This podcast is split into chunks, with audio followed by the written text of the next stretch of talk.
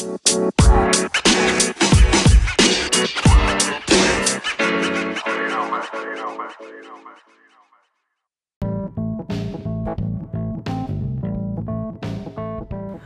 a todos, bienvenidos a un nuevo episodio de El Rincón del Escritor. Yo soy Jairo Morales y en esta oportunidad vamos a hablar sobre un tema muy interesante que es escribiendo tu primer libro.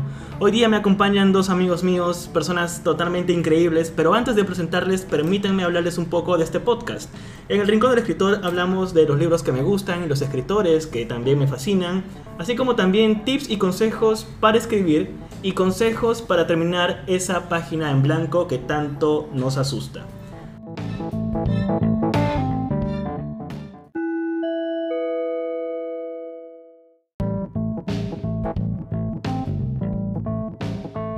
Como les comentaba, en esta oportunidad me acompañan dos amigos míos que son escritores y cada uno ha enfrentado la escritura del primer libro de un modo diferente. Hoy conversaré con ellos para conocer las distintas formas que tuvieron o tienen al momento de escribir su libro. Permítanme presentarles en esta oportunidad. Conmigo está Pancho Hermosa, publicista, locutor radial y escritor. Él fue el primer ganador del evento Lucha Libro, un evento que busca dar a conocer nuevos escritores y talentos. Su libro de cuentos, Historias de Perdedores, fue publicado por la editorial Mesa Redonda hace unos años y actualmente sigue escribiendo, aunque no se lo diga a nadie. Pero yo lo sé. ¿Cómo estás, Pancho? Bien, bien, muy bien. Ya, Perfecto. ya no tanto en la faceta de locutor radial, pero sí todavía en la faceta de escritor. Y eso no lo, no lo debería saber nadie, pero creo que tú ya, ya me expusiste. Por supuesto. Bienvenido. Ahora también con nosotros nos acompaña Leonardo Ledesma. Él también es publicista, periodista, caminante de la ciudad, amante del buen fútbol. Eh, él fue ganador del concurso literario Ten en cuenta la victoria con el relato El fantasma de la Remington. Y esto es una noticia nueva para todos los, que escuchan. Él estará publicando su primer libro de cuentos el próximo año con la editorial Alfaguara. Eso no lo sabe nadie. Así que Chan. bienvenido, Leo. Bueno, sí, gracias Jairo. Eh, me acabas de joder el contrato, ¿no? no, no, fuera de bromas, este, gracias. Está bueno siempre juntarse con, con patas, sobre todo, ¿no? Para, para hablar de algo que, Sí, nos, sí. que nos interesa, que nos apasiona, que nos gusta. Algo que nos obsesiona, sobre todo, creo. Uh. Eh, porque más allá de los gustos están las, las obsesiones. Por supuesto. Y de eso uno, no- uno no se salva, uno no se escapa. Eh, bueno chicos, gracias por acompañarme en este episodio del podcast. Eh, para todos los que nos escuchan, este es un episodio muy especial porque es la primera vez que estamos en conversación con personas. Ya no hablo yo solo. Esto es genial. La primera vez que, La primera vez que no que hablo sale de solo, tu sí. madriguera. Importante, ¿eh? Sí, me siento sí, Eh, bueno, eh, como les comentábamos, el, el tema de hoy día es uno muy particular y, y bastante bonito en realidad, que es escribiendo tu primer libro. Consejos y dramas que surgen en el proceso.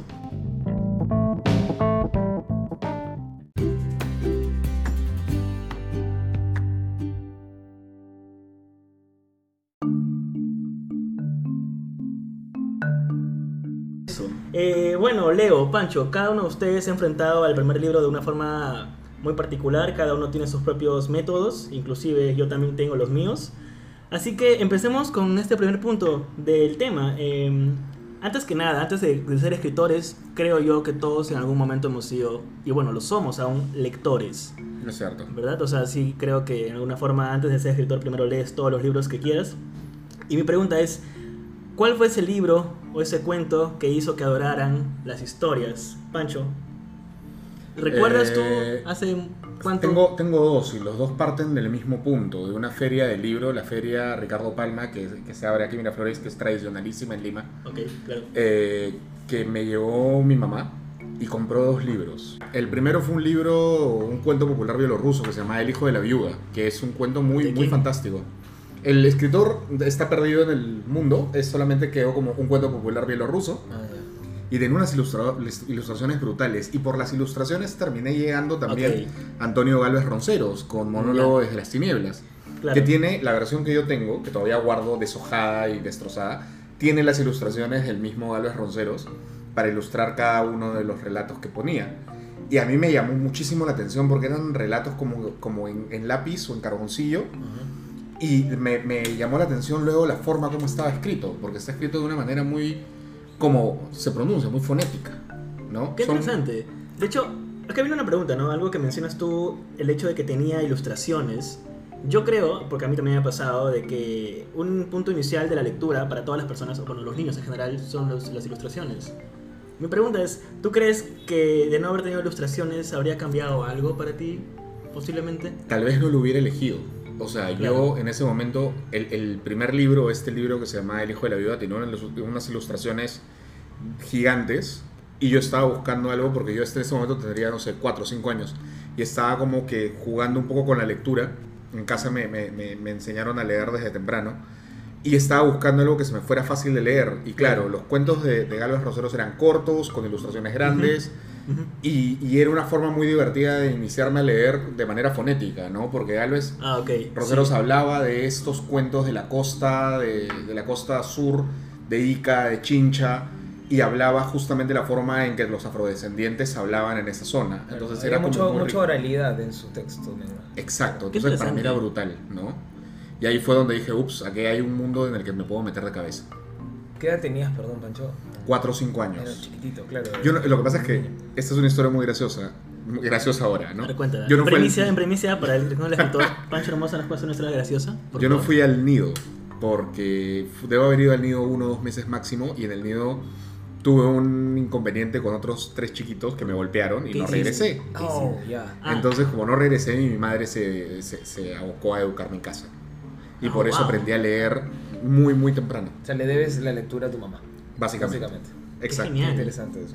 Qué fantástico. Y Leo, de tu, de tu lado, cuéntanos, ¿cuál fue ese libro o esa historia que te formó como este lector y amante de las historias? A ver, co- como, lector, eh, básicamente, más que los libros en sí mismos, fueron experiencias o momentos, ¿no? Mi abuelo, por ejemplo, era, era periodista, había mucho libro en, en casa, sobre todo, o sea, en casa, en mi casa y en la casa de mi abuelo, entonces Wow, siempre ok, ok. había, había una- un acercamiento por ese lado, ¿no? Eh, Yo cuando empecé a leer, que más o menos tenía esa edad, pues 6 años, 5 años y pico, Claro. lo primero que agarraba eran lo- estos, estos chistes, no o sea, los cómics, que guardaba con los ojos cómics, pero el- el- No, la claro, terminología claro. era el chiste, ¿Ya? el chiste de, de, de- de Looney Tunes y todo este rollo, pero luego vas creciendo un poco y, y entonces me acerqué a, a- a ciertos libros clásicos como el libro de las Tierras Vírgenes de Rudyard Kipling. Y ese libro Wow, me, hace ok. acordar, me hace acordar mucho, más que el libro en sí, el momento, porque eh, leí 100 páginas de, de corrido ¿Ya? porque no quería, porque mi papá me castigó con que tenía que leer 100 páginas para poder salir, porque Ok. si no, no salía. Y es curioso porque me castigó con algo que a mí me gustaba, pero cuando me Ujú. castigó me dejó de gustar.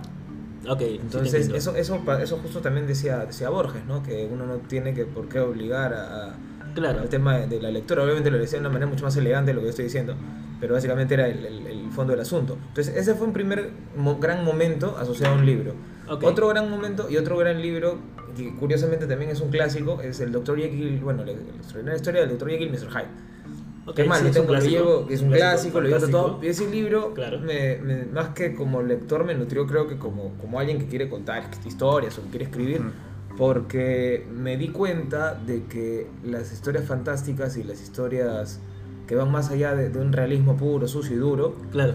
también pueden estar bien escritas, ¿no? Porque lo que se le critica muchas veces al- al- al- a la literatura, digamos, de, de- de- aeropuerto, como se le dice, o al bestseller, es que está mal escrito técnicamente. Pero no, Sí. este libro, a pesar de que fue, digamos, eh, hecho por entregas, Claro. en una época, bueno, hace más de 150 años, terminó componiendo una novela, puta, una de las cosas más increíbles que he leído en mi vida, que como te digo, me la llevo a tatuar porque hay, hay lecturas eh, eh, psiquiátricas sobre el asunto, psicológicas De hecho, el sí, es, asunto, o un- sea, es una narración que ha ocasionado inclusive o sea, el- tesis sobre el este tema, o sea, personaje, forma- el, el desdoblamiento, sí, sí, sí. la bipolaridad, o sea, uno no sabe en qué estaba Luis Stevenson cuando escribe esto, ¿no? Pero yo dije, man, ya se puede escribir algo que no es ni de mi época y no es ni de mi sitio, porque es- es- estás hablando de, de Gran Bretaña, no de, no de Ujú. Perú. Este, fantástico, pero bien hecho, bien escrito. Entonces Claro. también se pueden escribir otras cosas parecidas. Y ese, digamos, fue el, el libro, es decir, el primero fue el lector y este fue el escritor, pero después también este, Crónica de una muerte anunciada de García Márquez. Wow. Claro. A mí me tiene, siempre me tuvo en vilo, ¿por qué? Porque fue el primer libro que identifiqué como estructural.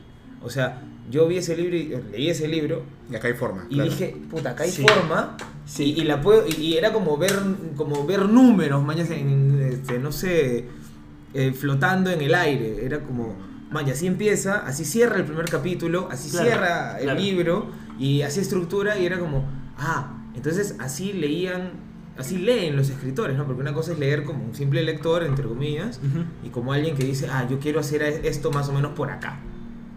Entonces, eso Es, es creo que son los- fascinante, ¿no? Que justamente me- haya pasado eso con. Crónicas, porque es esa novela en realidad la que le da a Gabo el Nobel. Eh, no sé, Este, en, reali- en realidad, Porque de alguna forma él escribe 100 años de soledad, claro, pero después pero luego viene Crónicas, crónicas y luego y ahí es donde gana el Nobel. Sí, Sí. aunque el O otoño sea, del bueno, eh, bueno, fue todo el- trabajo que él tenía. Pero del el- Patriarca viene después, por lo que de- es lo que es, es la negación de 100 años de soledad, Claro, por así decirlo, de cuestiones forma, técnicas, ¿no? sí, sí, sí, sí. De hecho, es totalmente fantástico. Es una novela muy, muy increíble, honestamente. Yo recuerdo que también la leí en el colegio. Para empezar, siempre odié libros que me daban en el colegio. Siempre eran malos todos. O sea, ya. Tambor de hojalata. Ya, perfecto. Claro. Sí, linda historia, pero... Gunter Grass. No, no me... ¿Leíste Gunter Grass en el colegio? Nos daban eso en el colegio. Claro. o de- sea, dejemos en claro que yo soy 10 años mayor más o menos aproximadamente que. Jairo. Entonces, que a- yo leí Gunter Grass por puro gusto. Y leí El tambor de hojalata y claro, fue como un par de cachetadas contra la moral que tenía en ese momento. Claro. Porque era como, aguanta, ¿me estás diciendo que este enano miserable se está metiendo al incesto y se está metiendo todo lo posible? Y era como, wow, esto es muy fuerte. Ah, en el colegio no te dan a leer O sea, eso, no te dan a leer Lolita, Sí, no te dan no, a leer... no, a mí me dieron Es eso complicado. en el colegio. Estuve en San Agustín, en Iquitos, entonces de alguna forma siempre estuve ahí. Eh, y bueno, luego todos los de Vargas Llosa, pero en realidad yo creo que el libro que a mí me trae a todo este tema. Eh, wow, yo me acuerdo, los primeros libros que leí fueron novelas gráficas de las cruzadas del Rey Arturo y la Mesa Redonda Claro. que tenía en la biblioteca de mis tíos. Y Edición Salvat, seguramente. Posiblemente, mentira, o sea, además, cuando volví a Iquitos no los encontré, me dijeron que los votaron, o sea, es horrible, no sé dónde están. Eh, al igual que tú, Pancho, o sea, es las ilustraciones, de no haber tenido ilustraciones posiblemente no me habría interesado, ¿no? Porque creo yo que a una temprana edad es muy importante eso, ¿no? De que A te me- ayuda a imaginar o a darle forma a las a, palabras la- que a lo que encuentras. Sí, a mí me pasó Sí. algo que después mucho tiempo y fui hilvanando o como que puntos, que fue llegar a una versión ilustrada que todavía tenemos en casa de El Paraíso Perdido de John Milton, pero Claro. por Gustave Doré. ¡Wow! ¡Qué En- paja! es un folio ¿Lo tienes- lo tienes gigantesco. aún? Lo tenemos, mi madre lo ha salvado de la polilla y, y de- Escúchame, de- ese, li- ese libro es del abuso del clima. Y es brutal porque tenemos El Paraíso Perdido. Y mucho tiempo después me di cuenta que un amigo tenía también La Divina Comedia. Ya. Y ahí fue como me di cuenta que, claro, viendo El Paraíso Perdido era como, claro, yo leía los cantos de John Milton a los nueve años sin entender que era un canto decimonónico, porque claramente no tenía ni idea ni siquiera que era décimo y mucho menos nónico, pero pasaba por todo, toda la caída de Lucifer y, y el apocalipsis y yo como, bueno, tengo nueve años, está todo muy bien, pero por las ilustraciones, Claro, ¿entiendes? una historia, un cuento en realidad, ¿Ya? que no lo he, no lo he logrado encontrar en Google, no lo he encontrado en ningún sitio, o sea, y se llamaba, o se llama, no sé, espero que existe, no me lo he imaginado, El hombre que mira. Ya. Eh, me, Ya. me lo hicieron leer en el colegio, en, no sé, segundo, primero y secundaria. Estaba un poco grandecito, o sea, ya no, ya no era un Claro, claro, claro. Pero era, yo recuerdo mucho la ilustración, que era un tipo que estaba delante de, no sé, decenas de pantallas, donde veía la vida de toda la gente, pero de, to- de- de gente regular, de gente común, de, de gente de a pie, por así decirlo. ¿no? Una- Claro. no sé, en las pantallas salió una señora eh, eh, lavando los trastes, o una, un padre llevando a su hija al colegio, o, o alguien que estaba haciendo algo no tan bueno, o alguien que estaba haciendo, entrando al trabajo, o, o despedido del trabajo, no sé, pero era un tipo que sabía exactamente lo que estabas haciendo y, y qué estabas haciendo. Era como si alguien nos estuviese observando en este momento grabando Sí. el podcast. Algo así. Qué interesante. Y Oh. nunca, ni el autor, no, nunca no más recuerdo ni el a- autor, no recuerdo, ni siquiera recuerdo el libro, porque ahora obviamente estos libros de, de- de lengua, lenguaje, literatura y no sé Claro, qué, siempre que, tenían, que tenían fragmentos, ¿no? De Platero y yo, de, de Claro, cosa. Claro, ¿no? claro, claro. O claro. sea, un fragmento A lo mejor fue el cuento del profesor, ¿no? Sí, puede ser, puede ser, quién sabe, pero lo he Eh, buscado como loco en Google. qué interesante. Y sobre todo, el- Y no más, más allá de buscarlo, es una idea que se me ha quedado, porque es una idea por lo que le hemos visto pues, en Claro. este, t- Truman Show, en Sí, TV, sí, por en- supuesto. en el cine lo hemos visto reiteradamente, ¿no? Pero a mí me, me, me, me raya mucho esto de que alguien te puede estar observando mientras tú estás supuestamente en el momento más... Quizá en el momento más íntimo o no en un momento tan íntimo, pero, pero estás solo. Entonces esa, esa visión de, de, de que alguien se introduzca en tu soledad, Claro. puta, me parece Pero quizás también tiene que, que ver un poco el hecho psicológico de que, si bien es cierto, estás solo, quieres que de alguna forma no estarlo, ¿no? Y es por eso que introduces a este personaje que te observa. Siento que, siento que me están Sí. haciendo una... De hecho, hay un libro. Están psicoanálisis, ¿no? O necesito a alguien que me observe mientras diga Dios. Dios. claro. Eh, y quizás así, por eso creamos a Dios, ¿no? Es Qué. Fuerte. Acabamos de pasar. Algo teológico. Exacto, de narrativa al Ubermensch, pero en media hora.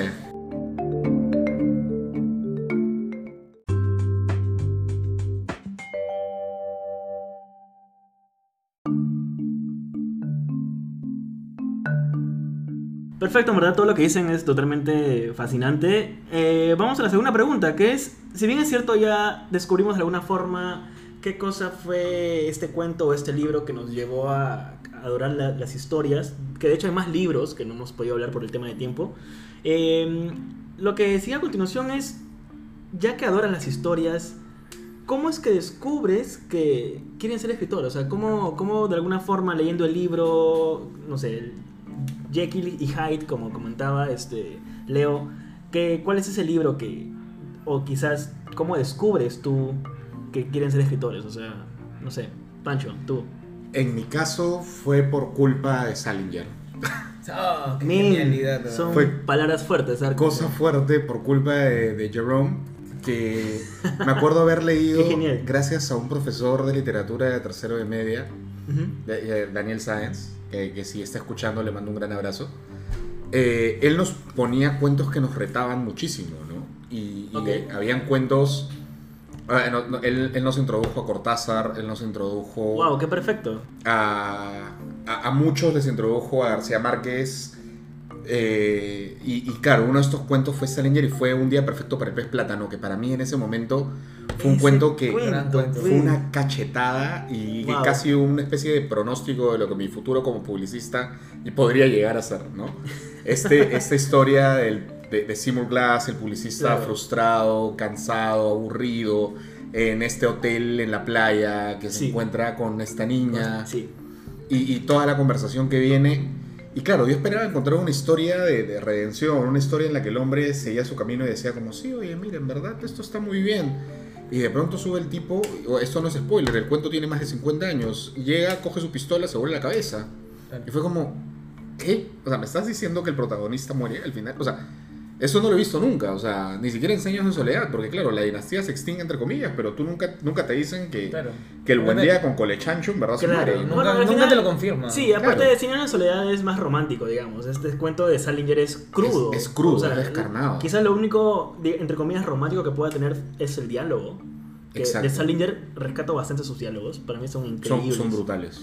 Son Eh, brutales. Wow, qué genial que hayas leído. ¿Y qué edad tenías, perdón? Cuando Yo leíste estaba en y media, o sea, cuando 15 leí años más O sea, menos. sí, más o menos. 14, 15 años, y claro, la gente lo leyó como, ah, ya sí, pues el cuento del brother al final se mata. Y yo entendía y les decía como, ¿cómo pueden estar hablando esto con, una- con tanta ligereza? Con tanta O sea, soltura como si no. Claro, les tú estabas No, de no les ha no, no les ha tocado una fibra en el alma y ahí Wow. en ese momento Y dije, Es probable que a ti como te, o sea, tenías a 30 personas a las que no le tocó nada, pero a ti sí te tocó, entonces esa es la diferencia entre alguien que quiere escribir y alguien que no. O- Exacto. Sí, Es- o alguien es- es bien fácil a veces, Es verdad, sí. eso es verdad. O sea, a veces en esos pequeños detalles se comienza uno a uno mismo a dar cuenta de, de- de por dónde va su propia Wow. es- vocación. O sea, es más, justo Es yo verdad, recuerdo que una charla que dio Cassiari, Hernán Cassiari, el escritor argentino, claro, que decía tu, tu vocación no es eso que te dijeron para que eh, para lo que eras bueno, sino es eso que está detrás de lo que te dijeron. Entonces, Claro. el tipo ponía el, el ejemplo de que mi mamá quería que yo haga este no sé, la primera comunión y mi papá quería que yo jugara rugby. Claro, y la claro. cosa es que me, me, me rompí el brazo y no pude ir más a rugby, aunque era bueno. Entonces fui a la comunión, pero porque en realidad habían otras niñitas, entonces pude ir, pero en realidad cuando ya no pude ir ni a la comunión ni al rugby, me quedé en mi casa y me puse a contar, y- me puse a escribir cositas, a escribir, a escribir historias. Tenía Increíble. 10 años el tipo, ¿no? Claro. Entonces ahí se dio cuenta que podía contar cosas. Qué bueno, ahora lo que dices esto de Caseri me recuerda, yo en verdad quería estudiar, y no quería estudiar literatura porque no quería estudiar algo tan directamente, Claro. eh, eh, o sea, Ligado tan, tan a- ligado a, De- pero claro, claro. quería, yo empecé, ingresé a la universidad a estudiar audiovisuales, Ah, yo ok. quería hacer cine, quería Ya, contar mis historias. Contar historias, de todos modos. Hasta que vino Alejandro Dolina y un texto maravilloso que se llama Instrucciones para abrir el paquete de jabón Sunlight, Y ya. que me agarró a cachetadas porque las instrucciones para abrir un paquete de jabón Sunlight son precisamente eso, Ah. instrucciones. redactadas por un publicista que utiliza las instrucciones como espacio para poder dar ideas al mundo. Porque Como dice- las instrucciones de Cortázar también. como las instrucciones, También, muy parecidas a las instrucciones claro. de Cronopios y de Famas. Exacto. Entonces yo llevo ese texto y digo como, oye, en la publicidad también se puede escribir. Y, y- y doy la mala curva y termino siendo publicista. Mala curva. No, lo- es un buen término, la mala curva. Me gusta ese título, la mala curva. ¿eh? Es un buen La mala- Es un buen título. título, pero claro. me gusta. Claro. Se los voy a robar, lo siento. De coautoría. los tres. adelante. No, por favor, cuéntalo. Eh, wow, es totalmente fantástico. Eh, volviendo al tema de Salinger, como para cerrarlo, eh, el, el cuento de Salinger que a mí me marca es eh, Para Esme con amor y sordidez. Uf. Ese cuento, honestamente, yo tenía, ¿qué? 17, 18 años, salía del colegio, era un crío, empezaba a estudiar este, publicidad y leí el cuento. Bueno, compré el libro de nueve cuentos, me acuerdo, donde estaba Claro. este cuento, y es, es brutal, como les decía, ¿no? Los diálogos de Salinger son... Siento que el tipo realmente escribió los diálogos 10, 20 veces para tener el, el- el- el producto que nos da, ¿no? Pero sí, ese, ese cuento fue el que a mí me marcó. Posteriormente a eso leí El Guardián del Centeno, en donde sí, bueno, o sea, entendí un poco por qué ese tipo estaba mal de la cabeza. Está totalmente mal Sí. de la cabeza. Hasta su, Totalmente. apa- hasta su aparición en Bojack Horseman, claro. No empecemos con Bojack porque No. güey, abro otro trauma. Eso sería, eso sería otro episodio. Eso Sí, sería otro sí, episodio. claro, no, pero gran aparición de Salinger, ¿eh? Sí, es- y cuando es- le pregunta a Salinger a la gente, ¿y qué has leído de mí? El guardián de Centeno y, y el guardián de Centeno y, y, y- y bueno, otras cosas más que es escrito, le dice, ¿no? Entonces, Bueno, el tipo era raro, o sea, escribía y se creía tan bueno, quizás lo sea, y lo guardaba, ¿me Y entiendes? O se sea, ni siquiera lo encerró. publicaba. O sea, el tipo se cerró en su departamento. Claro. Claro. buena suerte. Hablamos. Claro. o sea. Hablamos. Qué, qué loco. Entonces, esos son. Bueno, Pancho, en tu caso, ese fue el cuento que. Ese fue el ti, momento. El momento en donde dijiste, esto es. Yo quiero hacer algo que mueva al menos a alguien de la manera en que esto me ha movido a mí. Qué increíble. Qué increíble. Qué Y, increíble. la y ahí empezó. O sea, y es, es como un- un- una búsqueda eterna, es Claro. un trial, ¿no? O sea, Totalmente. Es, llegar a ese punto de escribir algo que, alguien te puede que contar en un rato como, oye, leí este cuento y me... Qué bueno, qué bueno porque al final dices, no estoy escribiendo solamente para el vacío, estoy escribiendo para alguien, alguien lo puede recibir. Claro. Igual como dice Vonnegut, ¿no? O sea, en verdad, después. Kurt de- claro, después de que escribes algo, eh, has hecho algo que no existía antes en el mundo. Sí, claro. Así que sale a celebrar, emborráchate y todo lo demás. Y Leo, en, en tu caso en particular, ¿en qué momento? O sea, ¿cuál es ese momento? ¿Cuál es esa historia? ¿Cuál es ese libro que dices, voy a ser escritor, Yo voy a creo que en la vida? no hubo un momento, o sea, para mí Ujú. es más bien una retrospección, o sea, cuando me doy cuenta de dónde estoy ahora, Ya. entonces, o sea, a los 31 años, Ujú. digo, ah, probablemente fue en este, en este espacio, en este momento. Y después Ok. me doy cuenta de que no, de que fue en otro quizá. Y después me doy cuenta de que no, de que fue en otro. Entonces, a la larga termino dándome cuenta de que fue la sumatoria de todo eso. Y Claro. en- por dónde podría empezar. Yo creo que tenía un sueño de ser una cosa y cuando se acabó ese sueño, entonces tuve que conseguirme otro y el que, se- el que me conseguí fue uno que más o menos se adhería a- al, al tema de qué cosas he estado haciendo en los últimos años que no me, que no me molesten tanto, que no me, que no me jodan, que no me... Digamos, para lo que no me tenga que esforzar demasiado, ¿no? Porque Claro. me tenía que esforzar mucho para pasar química en el colegio o porque me tenía que esforzar mucho para, para complacer a, a personas a las que no tenía que complacer. Entonces decía, ah, probablemente he, escrito cosas. En el colegio, me acuerdo, tercero o cuarto de secundaria, no, incluso antes, escribía poemas y yo de poesía no, no, no, no, o sea, soy un lector de poesía porque me gusta mucho, pero no, Claro. no soy un, no lo practico, no pero los poemas en verdad son muy... Sí, claro, O sea, en el caso claro. de Carver, Raymond Carver, él escribía poemas y de los poemas salían sus cuentos. Exacto, o sea, Bolaño sí, decía a sí, mí, eh, o sea, una cosa es el poema y otra cosa es la poética, ¿no? O sea, Exacto. toda Claro, la tal cuestión, cual, tal cual, tal cual. toda tal cual. historia tiene una poética y yo decía, man, ya", pero yo sí escribía poemas y, y, y por suerte no llegaron a, a, a- sus... La poesía adolescente, en verdad, Sí. tenemos suerte que se haya quedado en la adolescencia. Tenemos suerte que se haya quemado. No, no, no, no. que la se haya poe- yo creo que la poesía de la adolescencia está en Instagram. weón. Hashtag Ah, hoy, hoy, hoy, hoy, pero Bueno, hace, ahora, hace sí. 15, 20 años Pero no, sí. no había nada de eso. Es Yo hace unos 7 Es años verdad. encontré un cuaderno de poesía adolescente mía, lo desaparecí lo más rápido que Claro. pude. Pero era curioso porque, por ejemplo, en el colegio yo tenía una etiqueta o una fama definida. Ok. En el colegio yo era Eh, sí, yo jugaba fútbol cuando era joven, era, era- cuando era joven, no, sigo siendo joven, entre comillas, ¿no? Pero cuando era chico, cuando tenía 15, 16 Hace años. unos años. Hace unos años, hace 15 o 15 años, Claro, claro. este, jugaba fútbol, era, era, era el capitán del equipo, era, era, hacía atletismo, era una Wow. brutalidad, o sea, olvídate. tuyo del deporte. Nada que ver con, o sea, para mí, lo- para la gente, eh, eh, los- si me daban libros era para ponerlos en la base de la silla y nivelar la silla. Entonces era como, claro, esa, Wow. esa, esa etiqueta, Claro, claro. esa etiqueta bastante cliché y, Ujú. y- y ya sobreexpuesta de, de lo que uno tiene que ser, Ujú. era, era, no sé, era, era como que algo que te empezaba a marcar. Sin embargo, eh, en el colegio yo escribía dos cosas, poemas y cartas. Ah, Cartas, cartas. Y las cartas las sigo o a las escribiendo. profesoras. No, no, a las profesoras no, porque uno que eran no eran agraciadas, ¿ya? Y, y lo segundo es que, bueno, no nos llevamos muy bien tampoco con las profesoras a veces. Pero algunas cartas que no... Cartas de respuesta Ok. o cartas de cobardía, yo les decía, porque eran cartas que tú escribías para deshogar o para decir lo que querías decir al final... Cartas de cobardía. Sí, Qué contrario, final ¿no? No, Porque- terminabas Sí, enviando, ¿no? Sí, totalmente. Porque justamente en ese acto, en el acto epistolar de confesar algo en una carta, es lo menos cobarde que hay, porque Claro. uno lee, uno escribe y lee y relee y edita. Entonces, reescribir lo que estás confesando tantas veces es... Es, claro, Es se lo un acto menos cobarde o que Se sea, hay. supone que es un acto de valentía para ti Sí, mismo, supuesto. pero, pero claro, la cobardía llegaba en el punto donde ya, ahora mándala, pues, ¿no? Y no la mandabas. A veces, la, Seguro. man- a veces la mandabas y, y- y no querías, y te olvidabas, no querías hacerlo. Entonces, con todas esas pequeñas experiencias dije, yo puedo escribir cosas y justo como decía Pancho hace un rato, él quería, él entró a estudiar audiovisuales, a mí me gustaba, Ujú. me gusta mucho el cine, Claro. es un tema del cual también este, a veces escribo y, y- y hablo, Sí, expongo un sí, poco. por supuesto. Este, pero dije, bueno, una cámara cuesta más que, que un lapicero, entonces eh, agarrar el lapicero y agarrar una hoja es más, más barato. Pero yo decía, vamos a contar historias. Y por eso creo que también me metí a estudiar un poco periodismo. Bueno, después de que ya no quise jugar más fútbol, no, no quise, no pude. Claro. Y dije, vamos a contar la realidad y luego vamos a contar algo que no sea la realidad, pero que se le parezca. Igual que fantástica forma en la que lo ves, ¿no? O sea, una cámara es más cara que un lapicero. y un Sí, papel. sí, es sí. totalmente. Sí. Va para un polo. Va para un polo. O sea, En verdad, sí. Es una, es una gran frase. En realidad, Leo, qué, qué, qué fantástico la forma en la que cada uno de ustedes ha encontrado la forma en la que crece escritor.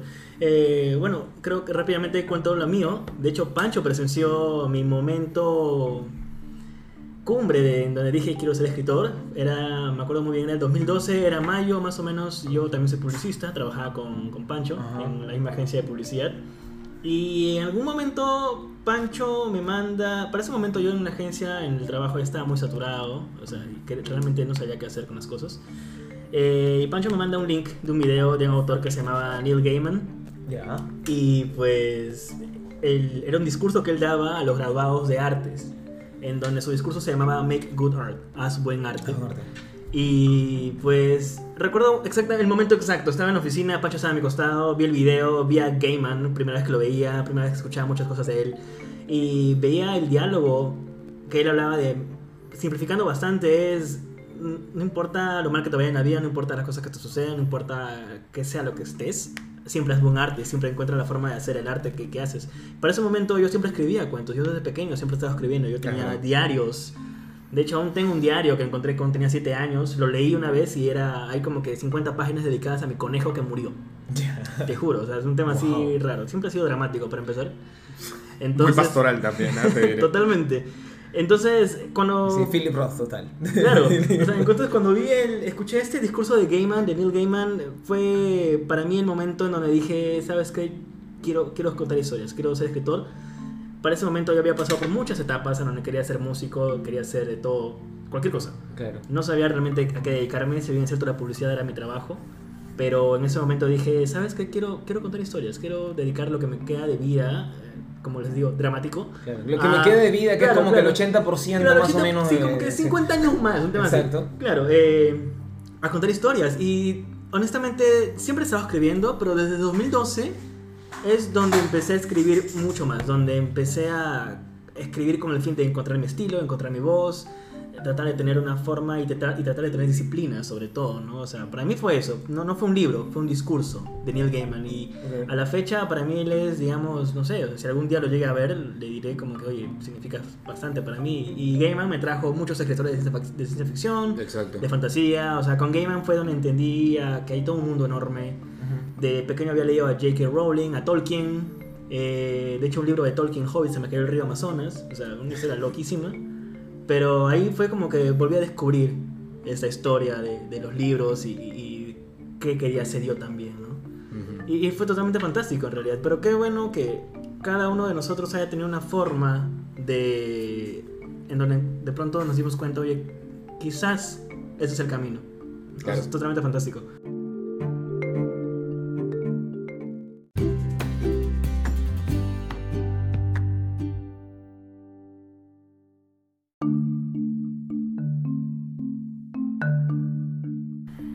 Ya que sabemos ahora el libro que le- les fascinó y en qué momento decidieron ser escritores, más o menos la siguiente pregunta es, considerando ahora que saben que son escritores, que quieren escribir y bueno, escriben ya durante un buen tiempo, incluyéndome, la pregunta acá es muy particular y creo que es importante para todo el que nos está escuchando y es, ¿cuáles son las condiciones ideales que tienen cada uno de ustedes para escribir? Por ejemplo, no sé, levantarse temprano, este, no dormir, tomar mucho café, invocar a Cthulhu, sacrificar una vaca, no sé. Pancho, empecemos contigo. Creo que- Tristeza. No hay una forma para mí más honesta de expresarme que cuando estoy supremamente triste. Pero ojo, o sea, O sea, pero... la tristeza es un sí. estado al cual llego una vez que me desnudo completamente de toda la armadura que generalmente pongo. Y, Ok. Y para mí la tristeza es un sinónimo de sinceridad, porque no hay... Wow. De nuevo, esto es, esto es obra de Dolina. Dolina me, me, me marcó mucho leyendo, leyendo de, de- de adolescente, eh, sobre todo el libro del fantasma, Ujú. que habla de que, claro, los muchachos tristes también se pueden divertir. Y para mí la escritura es una forma de divertirme cuando estoy triste.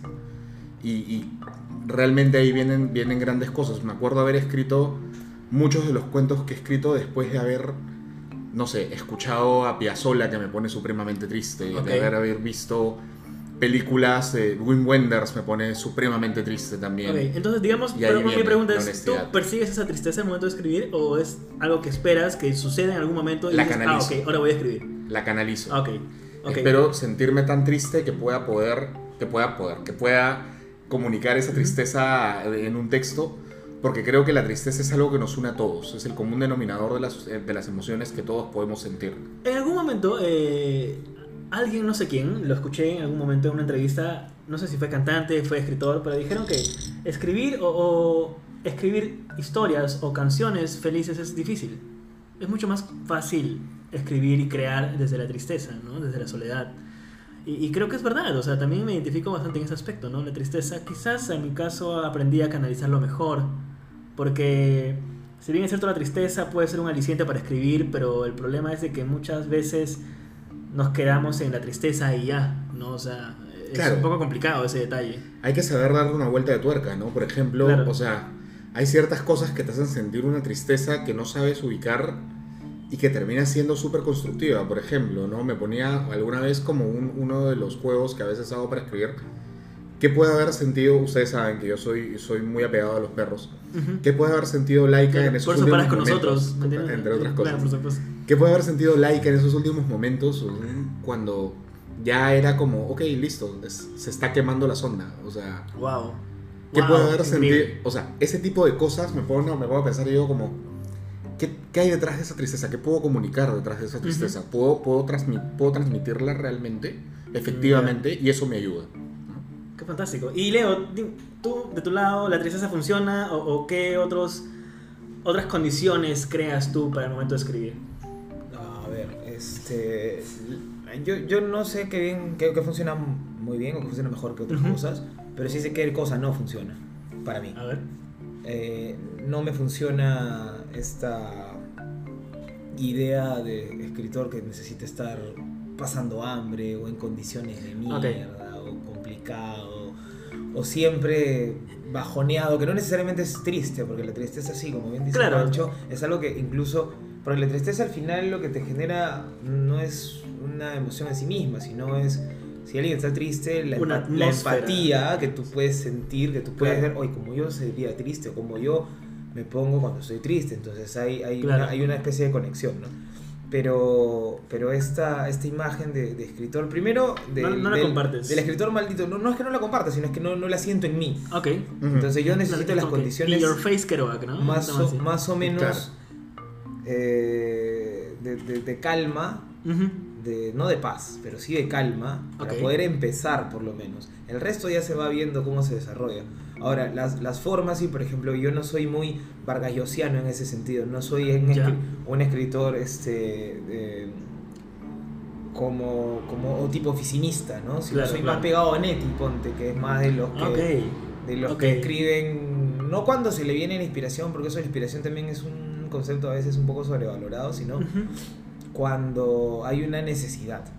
Entonces ya la necesidad Ujú. me comienza a marcar las cosas. Ahora que la necesidad sea más constante, porque Ok. claro, la necesidad antes era quizá una, ponerlo en números, ¿no? Una vez a la semana y ahora es una vez al día. Claro. Entonces ya vas comenzando a producir mucho mejor. Por eso que a veces, no sé, también hemos conversado Jairo varias veces de cuán prolíficos son algunos escritores que pueden llegar a escribir dos o tres novelas al año y hay Sí, gente que se demora dos o tres años para escribir una, novela, novela. o, o- Sí, o más, supuesto. si no es que es más. Sí, sí, sí. Entonces este, me, me sigue pasando eso de, de qué condiciones necesito yo para escribir bien. A La, la noche sí es algo que antes me, o sea, estar de noche es algo que sí era una cuestión casi ritual. O sea, el- Ok.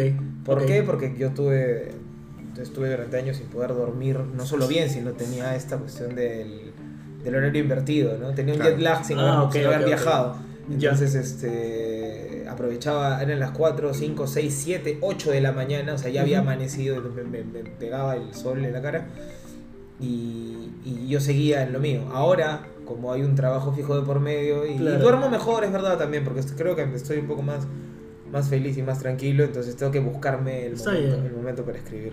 Creo que tiene que haber algo de, no sé, algo medio disruptivo ahí que diga, ah, estoy chambeando, ok, termino de trabajar en esto, sé que voy a tener media horita y esa media horita se la voy a dedicar a esto. Qué chévere. Entonces siempre estás escribiendo, digamos, en todo momento, Sí. independientemente de las cosas. Hoy, hoy a, Claro. a- en- en- a esta edad y en esta época, porque hace ok. 10 años eh, era más de noche. Trataba también, ¿sabes qué?, de simular las condiciones en las que escribían mis héroes literarios o la- Ajá. los escritores. Wow, ya. los Creo que eso es muy importante. Creo que Claro, todos en algún momento porque- de jóvenes hemos hecho. Sí, sí, No, entonces me, en un momento Sí. me servía vino y ponía el mismo jazz que escuchaba Cortázar, ¿no? Así Charlie Parker. y- Charlie Y Parker, toda tu vino y hablando de, Claro. no sé, la Rue Ah, Montmont, una claro, Hablando así. en claro, dílico, claro. ¿no? Claro, O sea, se alucinaba que Montparnasse estaba ahí el, el- todo el tema, ¿no? claro. y Pero, Rocamadour o sea, y después ya crecí mueve un poquito y dije, oye, qué, qué ridículo que me puedo ver haciendo esta huevada. No, ridículo no, creo, pero o sea, creo- para mí mismo, o sea, yo me decía que no, no puede ser. Entonces, después decía, ay, pucha, me acordaba de, Ujú. eh, no sé, por ejemplo, Hemingway cuando escribe Por quién doblan las campanas, que está básicamente en plena guerra civil española y Sí. el tipo está en su cuarto de un hotel y él afuera las bombas Balas, estallan. ¿me entiendes? Claro, balas y todo.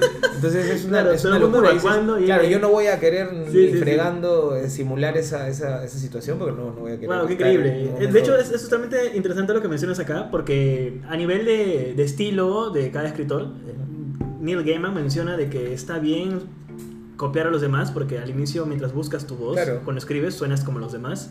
Claro, es lícito. Y- sí, y totalmente eso viene a la, a la par de lo que menciona Leo, ¿no? Que es eh, el copiar la- las rutinas de otros escritores, Claro. ¿no? O sea, no sé. Las conoces, las vas, las vas, Claro. vas, vas, vas, este, no sé, aparte de, aprendiendo, de, aprendiéndolas, vas reflexionando sobre por qué escribían así y vas conociendo a cada uno en, su propio, en sus propios demonios, ¿no? Claro, cada uno tiene sus cosas, casi. pero lo que yo me he dado cuenta es que hay algo, un común denominador en todo esto y es la disciplina. Y es el escribir siempre. Quizás Sí. no todos los días, pero escribir siempre. Pero yo creo que esa disciplina, o sea, puede. Claro, porque hay una disciplina entendida, digamos, este, como lo, la palabra representa. Claro. Pero el escribir siempre creo que ya termina siendo algo más inherente. O sea, si eres escritor, te vas a. Sí. Naciste escritor, te vas a morir escritor y punto. Eso es verdad. Y, y, y, y como otras cosas, ¿no? Porque yo siempre yo digo, ah, ¿cuándo, ¿cuándo comenzó? Con, volviendo a la pregunta anterior, ¿cuándo comencé a, a ser escritor o a querer ser escritor? Y dije, de repente siempre lo fui, así como siempre fui futbolista, siempre fui, este, no sé, un curioso. Claro. La curiosidad fue algo, Claro. fue un, un elemento que movió demasiado en Sí. mí y que sigue moviéndome. y que me ha llevado a terrenos que quizá nunca haya querido explorar, pero Qué ya interesante están. eso. O sea, ahí, ahí se quedaron y ahí, y ahí sí- seguirán viviendo. ¿Qué te funciona a ti, Jairo? Eh, bueno, a mí. Honestamente, yo creo que hice un poco lo que mencionaba Leo, que es tratar de copiar, no copiar, eh, tratar de ver si funcionaban las rutinas de otros escritores. En el caso de Haruki Murakami, yo sé que el tipo para escribir novelas largas tiene una rutina porque busca la monotonía de las cosas. Él se levanta a 4 de la mañana a escribir hasta las 9 y 10 de la mañana. Y de ahí sale a correr, sale a nadar y ve a películas. Al fin y al cabo, el tipo es millonario. Claro, no puede, tiene puede, que hacer nada. puede claro. Sí, hacerlo. claro, Claro, o sea, exactamente. luego O sea, el- si yo fuera el- millonario, sí. no sé si escribiría, la verdad. No, yo si fuese No, millonario, sí, sí lo haría, de todas maneras. más. Yo, yo también, yo De me dedicaría a escribir. A escribir, sí, a escribir Sí, y compraría libros y viajaría, te juro. Ya, pero volviendo, volviendo al tema, eh, a mí me funciona bastante el silencio. Para mí es muy importante que no El haya nadie alrededor. Sí, o sea, pero el silencio en un sentido, creo que yo es bastante ambiguo en realidad, porque puedo escribir en una cafetería donde hay ruido como un ruido blanco, digamos. Como, pero si estoy en casa y de pronto vienen familiares por visita, no puedo escribir. ¿no? Ah, no, No, yo es como tampoco. que gente que me habla, no, no puedo funcionar de esa manera. Eh, Entonces, ciertos, ciertos tipos de sonidos. Sí, de hecho. Porque, por ejemplo, yo me he dado cuenta, disculpa que te corte, No, que dime, no dime. puedo escribir ahora Ujú. sin música, pero cualquier música, ¿eh? Ok. O sea, yo puedo escribir con rap, yo puedo escribir con NWA, con este, Ok, ok. Mobb Deep, con Eminem, Claro. o puedo escribir con Silvio, o puedo escribir con este, Pedro Aznar, Ya. o puedo escribir con, este, no sé, con Daddy Yankee incluso. Wendy Zulka, ¿me entiendes? O sea, sí. No hay problema, pero la cosa es que tiene que haber música porque a mí la música me marca el ritmo. Qué Y para mí interesante. escribir Sí, es claro. como Qué bailar. interesante, es como, bailar. Kerouac con el jazz, ¿me La musicalidad es importante Sí. porque, claro, o sea, decía Cortázar que, claro, hay, hay cierto, cierta rítmica detrás de las cosas que escribes y van Sí, marcándote por supuesto, el supuesto. ritmo de, de- de las llanas, el ritmo de las agudas, de las esdrújulas, de las sobresdrújulas. Claro. Finalmente Sí. sobre eso está escrito Sí, el sí. libro. Es como esta película eh, de... Eh, baby. No, no, no, eh, Finding Forrester. Claro. Buscando a Forrester de Ah, ok. Gus Van Sant. Sí, sí. Donde Sean Connery le dice a, a este chico, no me acuerdo el nombre del actor, tú tienes que golpear las teclas. Sí. Tienes que hacerle daño a la máquina. Pa, pa, pa, pa, pa. Escribir, escribir es eso, ¿no? No Sí. solamente, no, go- golpea las teclas, o sea, que, que, que Es vivir trata también de historia, transmitir ¿no? esa, Claro. esa, o sea, si vas a escribir una palabra, transmite la emoción que tú sientes ahí, Sí. o las cosas que pasan por tu cabeza al escuchar esta palabra. Claro. Y sí, es básicamente mi aspecto es ese, eh, este, digamos, silencio entre comillas que necesito, ¿no? Es entre las personas, eh, necesito estar solo. Y es algo que también, eh, lo bueno quizás también viene de que mi familia, eh, mi, mi pareja, mi novia, saben todos que escribo. Entonces, si en algún momento me ven en la computadora, simplemente no me Te hablan, espacio, pasan de claro. largo, sí, no me dicen nada, en absoluto, de verdad. de- lo siento pasar por mi costado y yo escribo en el comedor, ¿ya? Entonces lo siento pasar por la, la refrigeradora, se van en silencio. Pero a mí me funciona bastante eso. Eh, escribo todos los días, honestamente. Creo que tiene bastante que ver con que he leído este libro de Stephen King mientras escribo, que es un libro escribo. totalmente increíble que deberían leerlos todos los que quieren escribir en realidad, en donde básicamente él menciona que él es muy crudo, en verdad, hablando del escritor. Él te dice, si vas a escribir, si eres escritor, vas a tener que escribir, no te queda de otro. Es tu segundo trabajo. Trabajas de día, de 9 a 7. Qué pena. Bueno, brother, tienes que escribir. No te queda de otra, la noche es Claro, larga. pero King tuvo una época en la cual él básicamente escribió hasta matarse, o sea... Literalmente, sí. De hecho, él habla bastante de eso. Es totalmente frío en ese Y, y aspecto. de había mucha cocaína de promedio Bastante, también. bastante. De hecho, en algún momento le hicieron una intervención, ¿no? Como que, querido Esteban, Sí, estás mal. Como que necesitas de esto, te dejamos. Un tema así, ¿no? Hay Pero- una historia de King justamente Sí. con el escritorio que, con el que escribía que Wow. Él contaba acerca de este escritorio majestuoso que había imaginado que él sería su escritorio cuando iba a ser escritor. Y Claro. era un escritorio de estos, imagínense mesa de directorio de un gerente del 70, Claro. escritorio gigante de roble, macizo, pesado. Claro. No, que, que él, él luego sintió que lo aislaba de su vida familiar, de sus hijos, de su esposa, Claro. Que era un escritorio donde pasó la mayor parte de su vida y claro, él no recuerda esa parte de su vida porque estaba tan drogado que no, no recuerda haber escrito Hay cuatro novelas, libros al año. claro, hay novelas que no sabe que las escribió él. Exacto, Sí. ¿no? Y que finalmente vendió ese escritorio en el momento en que dijo necesito reencontrarme con mi vida.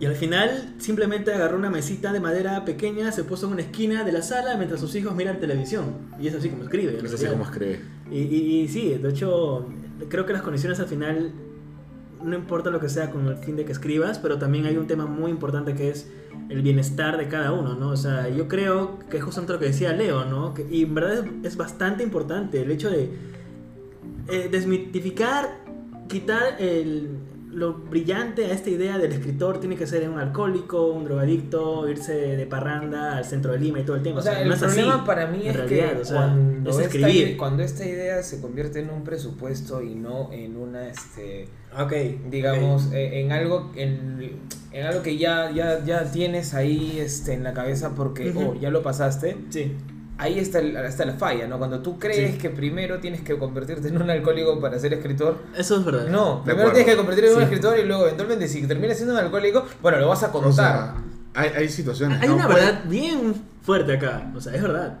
Puede ser un detonante. O sea, Sí, hay alcohólicos que han escrito cosas majestuosas, ¿sí? Pero cuando es un condicionante, ahí tienes el problema, porque finalmente, si no puedes escribir honestamente cuando estás sobrio, sino solamente cuando estás borracho, eso ya es un condicionante y eso sí es un problema. es un problema grande, o sea, Bukowski, sin ir tan lejos, o sea, el tipo escribía, era genial, era brillante, pero era alcohólico. Pero también Claro. es por el, bueno, el entorno que él tenía, pues, ¿no? También que Exacto, o sea, pero el problema con, con un montón de, por ejemplo, eh, estamos hablando de- del Sí. primer libro, de las primeras cosas que uno escribe, ¿no? Sí. Hay mucha gente que quiere ser escritora o escritor, y, pero no quiere escribir. Exacto. Entonces quiere, Hablan y hablan tú quieres de ser historia escritor, sí. entonces haces todas las cosas que hacen los escritores, pero no escribes. Exacto. O sea, vas a presentaciones, eh, compras libros, lees libros, te emborrachas como escritor. Entre los hombres que tenemos esta fascinación por, oh, sí, escribir va a llenarme de, de, de, de- de seguidoras, groupies, no sé, Claro. mujeres, etc. Claro. Este, tratas de conquistar a todo el mundo y terminas, terminas este, con, sien- siendo un payaso de pantallazos. Claro, y papá, eres un, ¿no? eres O un sea, idiota. Entonces, O sea, sí, haces sí. todo menos, Claro. Menos lo que deberías lo que hacer. deberías hacer, que es Sí. dedicarte a escribir y punto. Sí, sí, sí. Siéntate, escribe y luego ya se ve si es que alguien te lee o no. Es totalmente cierto eso. De- realmente las personas que nos están escuchando y quieren dedicarse a escribir, No busquen fama, no sí. busquen plata. No, no, lo hagan por la fama. Eso dice Bukowski en un poema. O Claro. sea, O sea, si quieren, si quieren buscar fama, métanse a la tele, a mediodía. Claro, hay un montón de eso es programas. guerra, sacar tornillitos, ¿no? Claro, o sea, o sea, es súper eh, respetable Sí, y a mí me encantaría totalmente, porque ganan muy totalmente. bien, obviamente, pero... Son 5 mil dólares que dicen que ganan. Sí, pero, pero, pero buscar fama y esto... No De golpe, alimentar no. el ego. Sí, en verdad. El ego sí. es muy grande en esta huevada. Es muy Totalmente. complicado. El único ego bueno es el de Gru.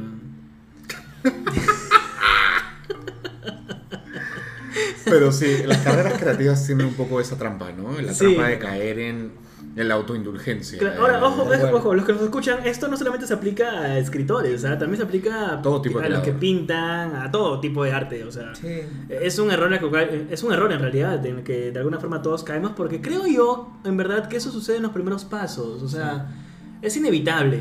Sí, sí. Creo que es parte de la prueba de, de decidir si eres escritor o no es atravesar eso vivo.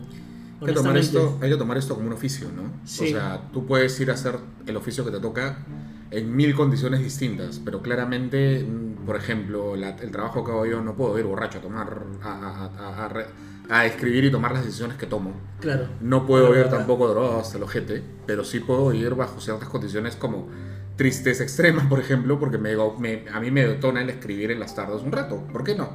¿No? Pero, Claro. como te digo, si es un detonante, para mí está bien. Si es un condicionante, para mí no funciona tanto. Ok, totalmente, totalmente cierto, en verdad. O sea, es algo que sí deberíamos tener en cuenta. Y es algo que, a mi parecer, muchos jóvenes que actualmente quieren dedicarse a escribir no, no lo tienen. Entonces es algo muy... no Yo no, sé, yo no diría un problema de la juventud, sino una característica Sí, del- de punto, este oficio, de- ¿no? del oficio Sobre todo. de un escritor joven, ¿no? Que a la larga Sí. se termina siendo, entre comillas, maduro, incluso mayor de lo que ahora somos nosotros. Así ¿no? es, eso es o sea, la madurez del escritor dicen que llega entre los 45 para arriba, 50 Claro. y 60. 45 y 60 es la plenitud de un escritor en teoría. Se dice, ¿no? Se dice, claro, obvio, pero Pero bueno. pero el escritor puede, puede hacer, o sea, alejarse mucho más de las poses y de las de lo que acarrea esta, esta, Sí. esta profesión oficio. Claro, esto- del, esto del haces, objeto ¿no? escritor, ¿no? Claro. Sí, eso es totalmente válido. No. Entonces esas serían O las sea, aún hay, hay gente que cree que un escritor no puede bailar. Así te lo pongo. Es alucinante O cómo que un la gente escritor se, no puede se- jugar fútbol. se norma esas cosas. Sí, ¿no? sí, o que un escritor tiene que vestir de cierta manera, o ir a ciertos lugares, Claro. o hablar de cierta forma, o, o saber ciertas cosas, Claro, o siempre mí- conversar eso de lo verdad. mismo. Eso es totalmente verdad. O sea, a mí No. me, yo, yo escribo, No. ya, o sea, somos escritores, eh, y a veces me olvido el nombre de las cosas y les digo el coso. Como que pásame Igual, el coso. igual. Oye, eres escritor, y sí, con más razón. o sea, yo Razón, creo palabras, ¿no? Pero sí, es totalmente válido. Y recapitulando un poco esta tercera pregunta, entonces las condiciones en realidad depende de cada uno, pero siempre y cuando no sean un daño hacia la persona. De acuerdo. Siempre y cuando se enfoquen y produzcan el- el- la obra, ¿no? El, Sí. el escribir. Totalmente fantástico esto.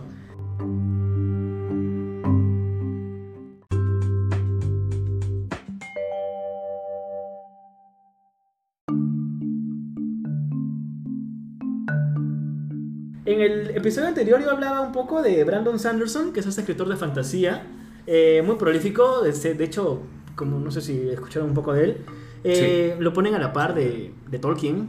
Tolkien siglo XX, Sanderson siglo XXI, así está el tema. Claro. Y bueno, Brandon Sanderson, eh, aparte de ser escritor, es profesor. Estudia, él enseña eh, escritura creativa en la Universidad de Estados Unidos. Y él considera que hay dos tipos de escritores, ¿ya? Eh, Los escritores arquitectos, que son quienes crean el mundo, el outline, el world building antes de sentarse a escribir la novela. Y los escritores jardineros, que son quienes escriben sobre la marcha, como que los que descubren, digamos. Van sembrando cosas mientras van escribiendo. Claro.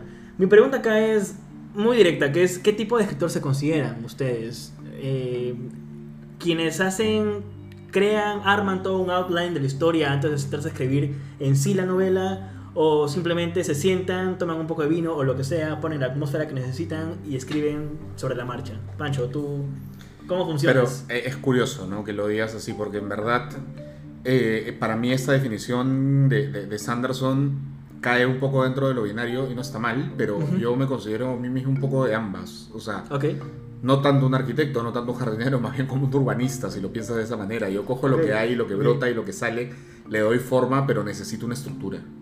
¿No? Y ahí, ¿y cómo, cómo lo haces? O sea, en esa forma. muy de la mano de lo que decía ah, Leo hace un rato sobre, sobre García Márquez y la estructura de- de, De de, lo- de crónicas, claro, o sea, tú sabes y tienes que saber de qué quieres escribir, tienes que saber qué historia quieres contar, tienes que tener en tu mente el inicio, el nudo, el desenlace Sí, por y, tener el nudo dramático bien definido para poder, para poder decidir si esto es lo que le corresponde a tu personaje para que la idea fluya o si es en verdad Claro. una argucia que te estás haciendo tú mismo como para poder decir, ah, mira cómo que bien escribo, ¿no? Porque a veces cuando eres Es muy importante eso. cuando eres un jardinero, yo creo que cae mucho en eso, ¿no? En decir como, esto se ve lindo, esto se ve hermoso, ¿no? Y, Sí. y a la larga, lo bonito, lo hermoso, lo rebuscado, lo de moda o lo que sea, termina no siendo siempre bueno para el relato, ¿no? Claro. y claro. ahí es donde, como te digo, soy un urbanista, cojo lo que hay, lo que sale y lo que brota, Entonces- en mi caso, de esa tristeza, pero tengo que tener una estructura. una mezcla de todo a la par. Entonces es como que vas creando el mundo a medida que vas eh, avanzando la historia. Sí, Ok. lo, lo voy, le voy dando forma al mundo eh, en base a lo que yo quiero lograr. Ujú. Lo que quiero lograr es, digamos, me paro sobre el viaje de mi héroe, ¿no? Y Ujú. si mi héroe tiene que tomar esa decisión, o antihéroe, o lo que sea, pues la va a tomar en un mundo que va brotando y se va definiendo a sí mismo. Wow, totalmente fantástico, en verdad, esa forma en la que, en la que lo ves. Eh, Leo, cuéntanos, ¿tú qué tipo de escritor te, te consideras? ¿Es ¿Arquitecto? ¿Creas un outline? ¿Creas un inicio, desenlace, final antes de empezar a escribir? ¿Escribes tu final antes? ¿Qué, qué es lo que haces? Ah, si lo pongo justo como decía Pancho, ¿no? Si lo considero, lo concibo como algo binario, como algo absoluto, este podría decir que me, me- me inclino más por el lado del jardinero, ¿no? Lo que te decía, lo del artesano, ¿no? Más que Ok, claro, claro. ya. Pero, Simplemente te sientas y escribes y pones las palabras que salen a tu cabeza. pero es, y- curio- y es curioso porque yo creo que ahí sí hay una diferencia en el género. Porque ¿Ya? la novela sí te demanda mucha más estructura. Sí, planeación. eso es verdad. previa, Eso es verdad, eso es verdad. Hace que tú, este, además de, de la investigación y de todas estas Sí, cuestiones, este, digamos, vayas diagramando más o menos por dónde va a ir o qué cosa quieres hacer ya, el, el interior, el contenido es otra cosa. Pero la novela sí te demanda ese tipo de, de- de ejercicio, de trabajo. Y en tu Pero caso, el cuento, tú escribes cuentos. por ahora, claro, porque claro, yo creo que no- la, mayoría de gente que quiere ser, que quiere ser prosa, que quiere ser Ujú. narrativa, comienza escribiendo cuentos porque, Que de hecho, porque creemos creemos Pancho erróneamente a veces que es el, el- el- el- el género, bueno, como es el más corto, entonces es el que Claro. menos tiempo me va a demandar. Entonces, No, pero en Complicadísimo. verdad, igual es complicado, y, honestamente. no, o sea, y el cuento es el género, según Borges, el género perfecto, ¿no? o sea, Exacto, la novela es imperfecta o totalmente, sea, pero el cuento tiene que cerrar redondo. Incluso el para Cortázar, en todo. realidad, él es, el cuento es una esfera de cristal que debe ser perfecta. Debe empezar bien y acabar Claro. bien. No, no sobra nada ni, ni, ni, ni- ni falta nada, ¿me entiendes? Claro, O sea, hay, algo, hay algo, no sé, para mí maravilloso dentro de la economía de un cuento y es que justamente cuando eres un escritor y empiezas a mirar la cosa en estructura y en forma, te vas dando cuenta que muchas veces te cantas más hacia un lado o hacia el otro. Es, casi... claro, totalmente de acuerdo. Es fortuito, ¿sabes? Sí. Pero Sí. el cuento te limita a eso, porque el cuento te dice, espérate, no te vayas en floro, ¿no? O, Es verdad. espérate, tampoco necesitas cuatro capítulos para establecer a tu personaje. O sea, si tu personaje no pega aquí, no pega. Si te vas mucho en floro, olvídate, la gente se De da cuenta hecho- que no estás diciendo nada. De hecho, en algún momento, eh, como saben, yo, yo leo bastante a Sanderson y lo sigo en sus redes. Él en algún momento en una entrevista, él menciona algo muy puntual y creo que van a estar de acuerdo acá, que es la diferencia entre un cuento y una novela es de que los cuentos son ideas, los cuentos te, pla- te plantean ideas. Claro. Ujú. En cambio, una novela es la historia de algo muy en particular que tú quieres decir. Entonces es que esta es la diferencia, ¿no? Los cuentos son ideas como que pequeñas semillas de las cuales tú planteas. Sobre todo esto es en ciencia ficción, ¿no? Si Yo- escribes cuentos de ciencia ficción y si lees cuentos de ciencia ficción, son ideas que se quedan en tu cabeza y, y se quedan perenne con el paso del tiempo. Claro. En cambio, la novela te cuenta y te acaba y, y- y cierra todo cuando lo terminas. Seguro. Claro. Entonces, así como Por ejemplo, para Piglia, para Ricardo Piglia, el argentino, Claro. él, este, él mencionaba que el cuento más bien es como... Es, no, no solamente porque, porque obviamente tiene un formato mucho más reducido, tiene que ser algo necesariamente, un- una historia necesariamente más corta, ¿no? Claro, claro. O sea, más corta me refiero a- al- al fondo de la historia, sino que tiene que ser circunstancial. Él dice no que no podía escribir una novela sobre un tipo que entra a un ascensor y luego sale de un ascensor, pero sí un cuento sobre, que, que- sobre la circunstancia de esta, esta Sí. que está ocurriendo. Exacto. De pronto, el tipo que sale de su casa, de su departamento, entra al ascensor y baja al, al primer piso y se va a su, a su, a su trabajo. Entonces ese podría ser el inicio de una novela. Ya, el inicio de una novela, el primer párrafo si quieres. Pero eso podría ser un cuento entero. Exacto. Claro. enterito. totalmente, O sea, totalmente. eh, desde que sale hasta que el ascensor, algo pasó Sí. y, y no necesariamente. Entonces, lo primero que te tienes que poner en la cabeza cuando estás escribiendo un cuento es la circunstancia y luego desarrollas personaje. Para mí, es lo que yo hago a veces. Y es ¿no? válido, es totalmente pero, válido. pero Sí, en la novela a veces puedes no tener la historia, pero tienes el personaje. sí. Ujú. Entonces haces una novela de personaje. Claro. O haces una película, vas a películas de, Claro, es que en personajes. las ¿no? novelas De- desarrollas más los personajes, pues no, o sea, Claro. incluso te puedes O sea, dar los personajes y hasta la- 10 y- personajes si quieres. Claro, los personajes y las, las este, los detalles te van marcando Claro. el resto de la historia. Eso es verdad. En el cuento creo que es al revés, la historia te marca el resto de El los resto de los personajes. personajes, Claro, que no necesariamente hay, hay, hay cuentos sobre personajes específicos, pero es, es bien difícil hacer eso, o sea, Sí. es complicado escribirlo así. A mí me gustan bastante los cuentos que tienen un trasfondo. No lo dicen, pero lo, ten- lo tienen. Ah, sí, y el lector o sea- lo sabe. Como volviendo al tema, Salinger, Mm, el pez plátano, tiene trasfondo tremendo.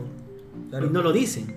O, o- pero, O sea, o todos los cuentos de crónicas marcianas de Bradbury, ¿no? Ya. Eh, O sea, ahí tienes el ejemplo wow. más claro del... Un ejemplo totalmente fascinante ahí, ¿no? O sea, sí, con Bradbury es muy diferente a todo. Inclusive Bradbury agarra la, huma- la humanidad y el lado bueno de lo que es un ser humano y lo plasma en sus cuentos.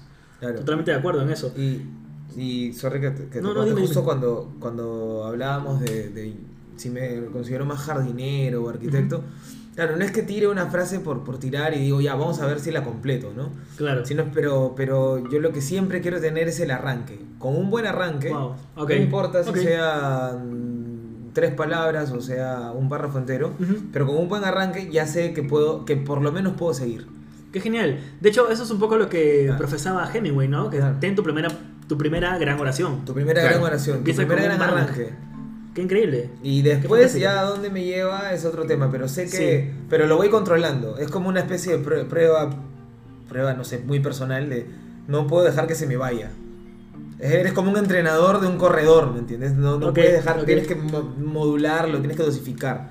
Entonces es como, por ejemplo, Bryce cuando decía este, yo a veces este, comienzo escribiendo un cuento y, y de pronto no me doy cuenta y termino haciendo una, eh, una secuela de, de Martín Romaña, ¿me entiendes? La extraordinaria vida La vida exagerada, claro. La vida exagerada.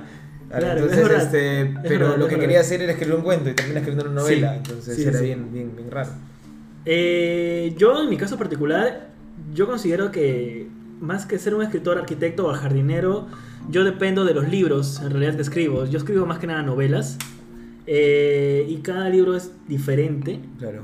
Entonces, por ejemplo, mi primera novela que publiqué hace un par de años, Al Norte del Paraíso, la escribí como un jardinero, la escribí sobre la marcha, con chela. Claro. Ya, quizás que, eh, pequé un poco ahí como los escritores malditos, tomando Pues, cerveza. Kerouac en el, on the road, en el camino, le escribió un, un mes, Sí. creo menos, tres semanas. Tres semanas, de- tres semanas, Tres semanas, ¿no? con lapicito y su rollo al Y final rollo, la máquina de Tal escribir. cual, sí, o sea. tal cual. Entonces sí, o sea, en mi caso esa primera novela la escribí como un jardinero en realidad, o sea, sobre la marcha, no tenía idea de nada, simplemente sabía la sinopsis. A mí, eso sí, es algo que hago siempre. Independientemente de si hago un, un outline de la novela o la escribo sobre la marcha, siempre tengo una sinopsis al inicio, Claro, porque me marca la historia, de qué va. exacto. Entonces, en- claro, el norte del paraíso era eso, ¿no? El norte del paraíso es un publicista cansado de la chamba y encima de que su fuck buddy le dijo que no porque se enamoró de ella. Eh, decide ir al norte del país a olvidarla y es un tema de reencuentro con uno mismo al final. Claro. Es un road trip, en verdad. Y sí, o sea, siempre armo yo sinopsis eh, antes de escribir una novela. Y ahí voy viendo si armo una historia como outline, qué, qué, qué tiene cada escena, qué no, o si no, simplemente escribo sobre la marcha, ¿no? Que es así como funciona. Yo creo que es cada libro es distinto, cada novela se escribe diferente. Sí, cada, cada novela Sí. respira de su, con, con un pulmón distinto, ¿no? Sí, Entonces, totalmente. O sea, puedes crear una, tener un estilo propio cuando escribes una novela y a la siguiente va a ser distinta. Sin ir Aparte, lejos, Chuck Palahniuk Claro. es diferente. O sea, tú lees el Club de la Pelea y lees, no sé, este, Doomed. No. Es otra cosa. Muy diferente. Totalmente Aparte distinta. forma. tu- a tus momentos, ¿no? También. Sí, totalmente. o sea, Es una evolución del escritor. Es por eso Sí. que de pronto tienes escritores que al- su primer libro es una cosa y al siguiente es distinta y la gente ya no lo quiere. Es, No, es, es así. Es como es disco de música. Es exploración, ¿me entiendes? Es, es parte, por eso, por eso es arte, por eso que es O sea, parte de un proceso artístico. O sea, y Es si queremos equipararlo, son como los músicos, ¿no? Como Dylan. Empezó con su country, su guitarra acústica, de pronto su cuarto disco, tercer disco creo, es música con guitarra eléctrica y la gente dejó de quererlo. Lo mismo que hicieron Mumford and Sons, lo mismo que hicieron Arctic Monkeys. o Lo que sea, hicieron los Beatles. Es una evolución del arte, en realidad, Creo que- independientemente del escritor. Para mucho de eso hay que dejar que el tiempo, como, como lo hace con todo, en verdad termine alumbrando con una luz nueva lo que sea que estés haciendo. Porque claro, lo que para ti puede ser una evolución, para quien sea que te quiera leer, Claro. termina siendo casi como, como una herejía, ¿me entiendes? Entonces hay que tomar verdad. y dejar que el tiempo finalmente marque la pauta, porque también el, el tiempo te va a decir... Y esto me lo dijo una amiga muy cercana, eh, que, que en verdad también tiene mucho de... eh, Porque ella es editora literaria. Ok. Y me dijo como, bueno, o sea, no eres escritor por haber escrito un libro, eres Preséntala, escritor, preséntala, brother. eres escritor porque tienes muchas ideas que son libros, Claro. ¿no? Wow. Y en verdad es real, o sea, Tanta verdad en esa frase. claro, porque Es tipo, verdad. todo, ella me dijo, todos tenemos un gran libro dentro, los escritores tienen más de uno, entonces, hey, por ahí va la cosa.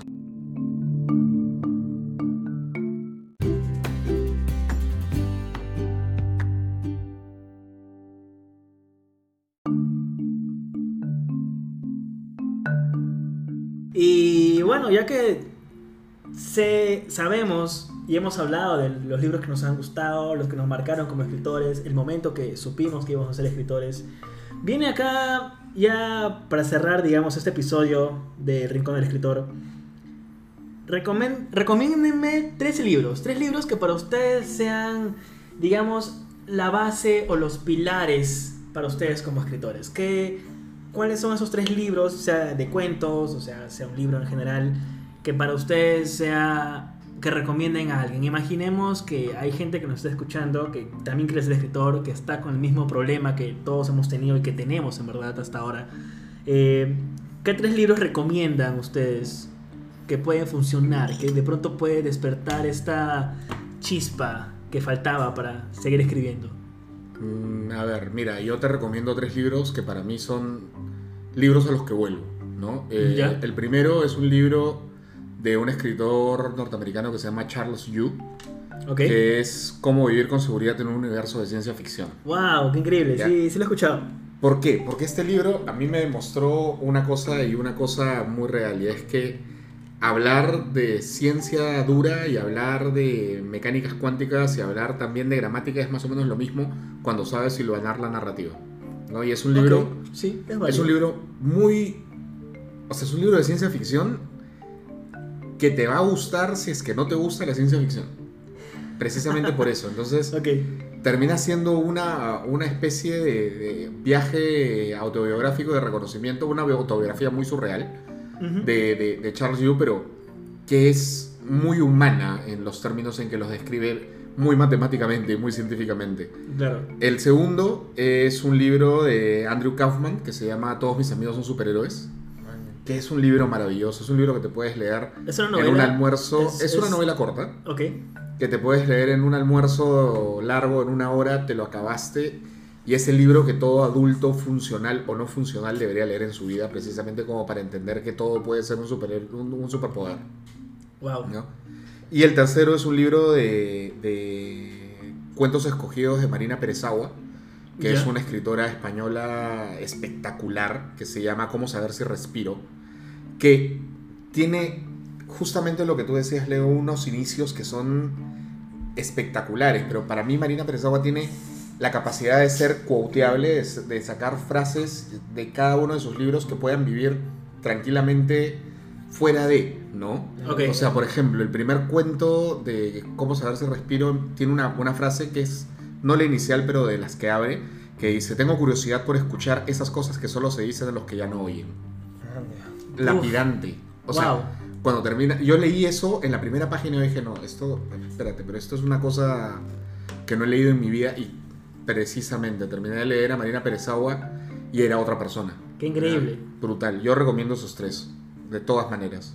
Fantástico. Leo, ¿tú cuáles son esos tres libros que para ti son imprescindibles como todo escritor? A ver, hay un montón de libros y son más de tres de los, Sí, los que son por imprescindibles. supuesto, por y supuesto, voy a por ser muy injusto con deja- dejando fuera de la lista varios, ¿no? Pero pensé, porque claro, me comentaste esto de, de qué libros recomendarías y es una pregunta a la que todo el mundo como que le tiene un poco miedo, ¿no? Porque dices, pucha, a- no sé, voy a dejarlos afuera, ¿qué hago? Me han pegado estos en algún momento, estos no. Pero yo me voy a quedar con tres que son muy distintos entre sí. Y el primero no es ni siquiera literatura per se, es periodismo. Se llama 000 de Roberto Saviano, que es un autor italiano. ¿Ok? Ya, este compadre se hizo famoso porque escribió un libro llamado este, Gomorra, donde Ya. el tipo eh, investiga a la mafia, la mafia italiana, A la camorra, a la claro. camorra italiana, claro, exacto. Sí, sí, sí. Ah, Y he luego, después de ese libro, o sea, él tenía 28 años cuando escribe este libro. Ya, ok. ok. Y cuando él escribe, entonces obviamente está el tipo prácticamente se pone la soga al cuello, Sí, claro. condenado a muerte. Entonces el, el Ministerio del Interior de Italia le comienza a poner una este, seguridad personal y el tipo empieza a vivir en hoteles. Tuvo que abandonar a su familia porque ya no podía vivir donde vivía, en su casa, en Nápoles.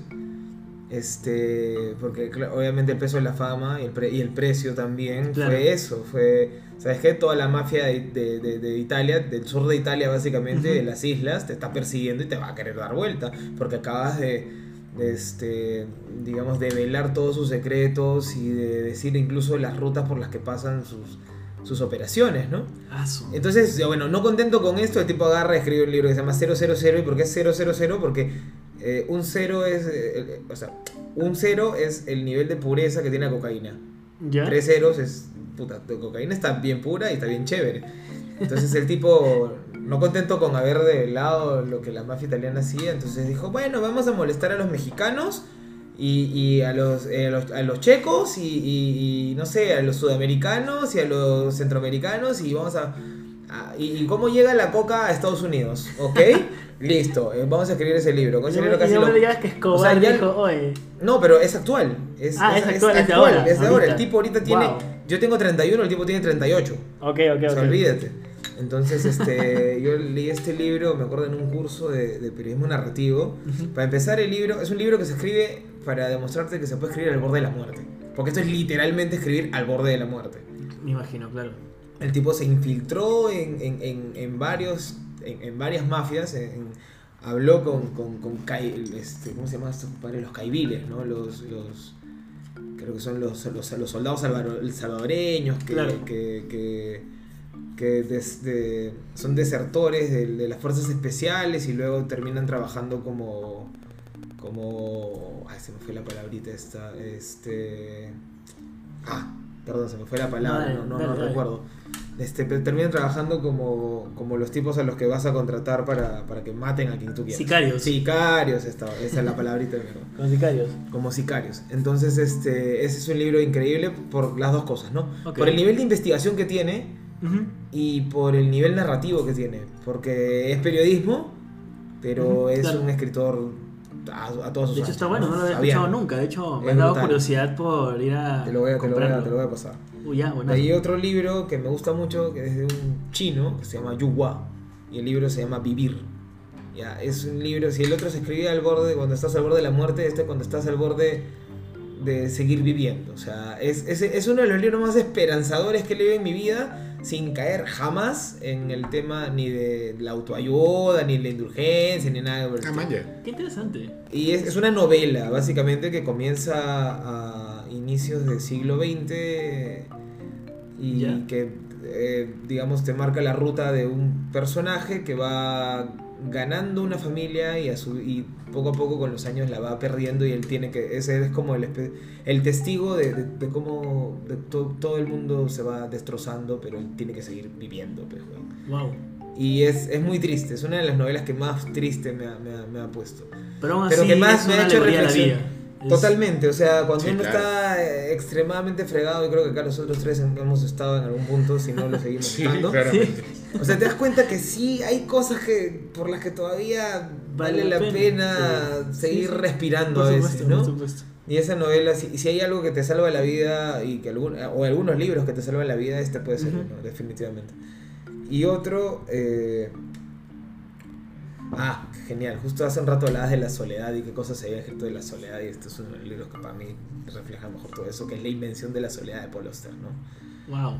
que es este, o sea, justo el, el resumen, ¿no? Al final todos estamos jodidos, pero no hay que estar tan jodidos, o hay que seguir aguantando. Porque, Claro. O sea, si alguien quiere leer una novela sobre, oh, me siento solo, oh, estoy solo, lean esto. Es. Lean La invención de la soledad, que es... No lo voy a resumir, no lo voy a spoilear, nada, porque tampoco es un gran argumento, no hay, este, no hay grandes giros ni nada, pero el, el- el- la, la- la complicidad que tiene el autor con el lector, ¿no? Porque cada libro, o sea, el libro es el mismo, pero al final cada libro es distinto porque depende de Depende quién del lo lector, coja, exacto. claro.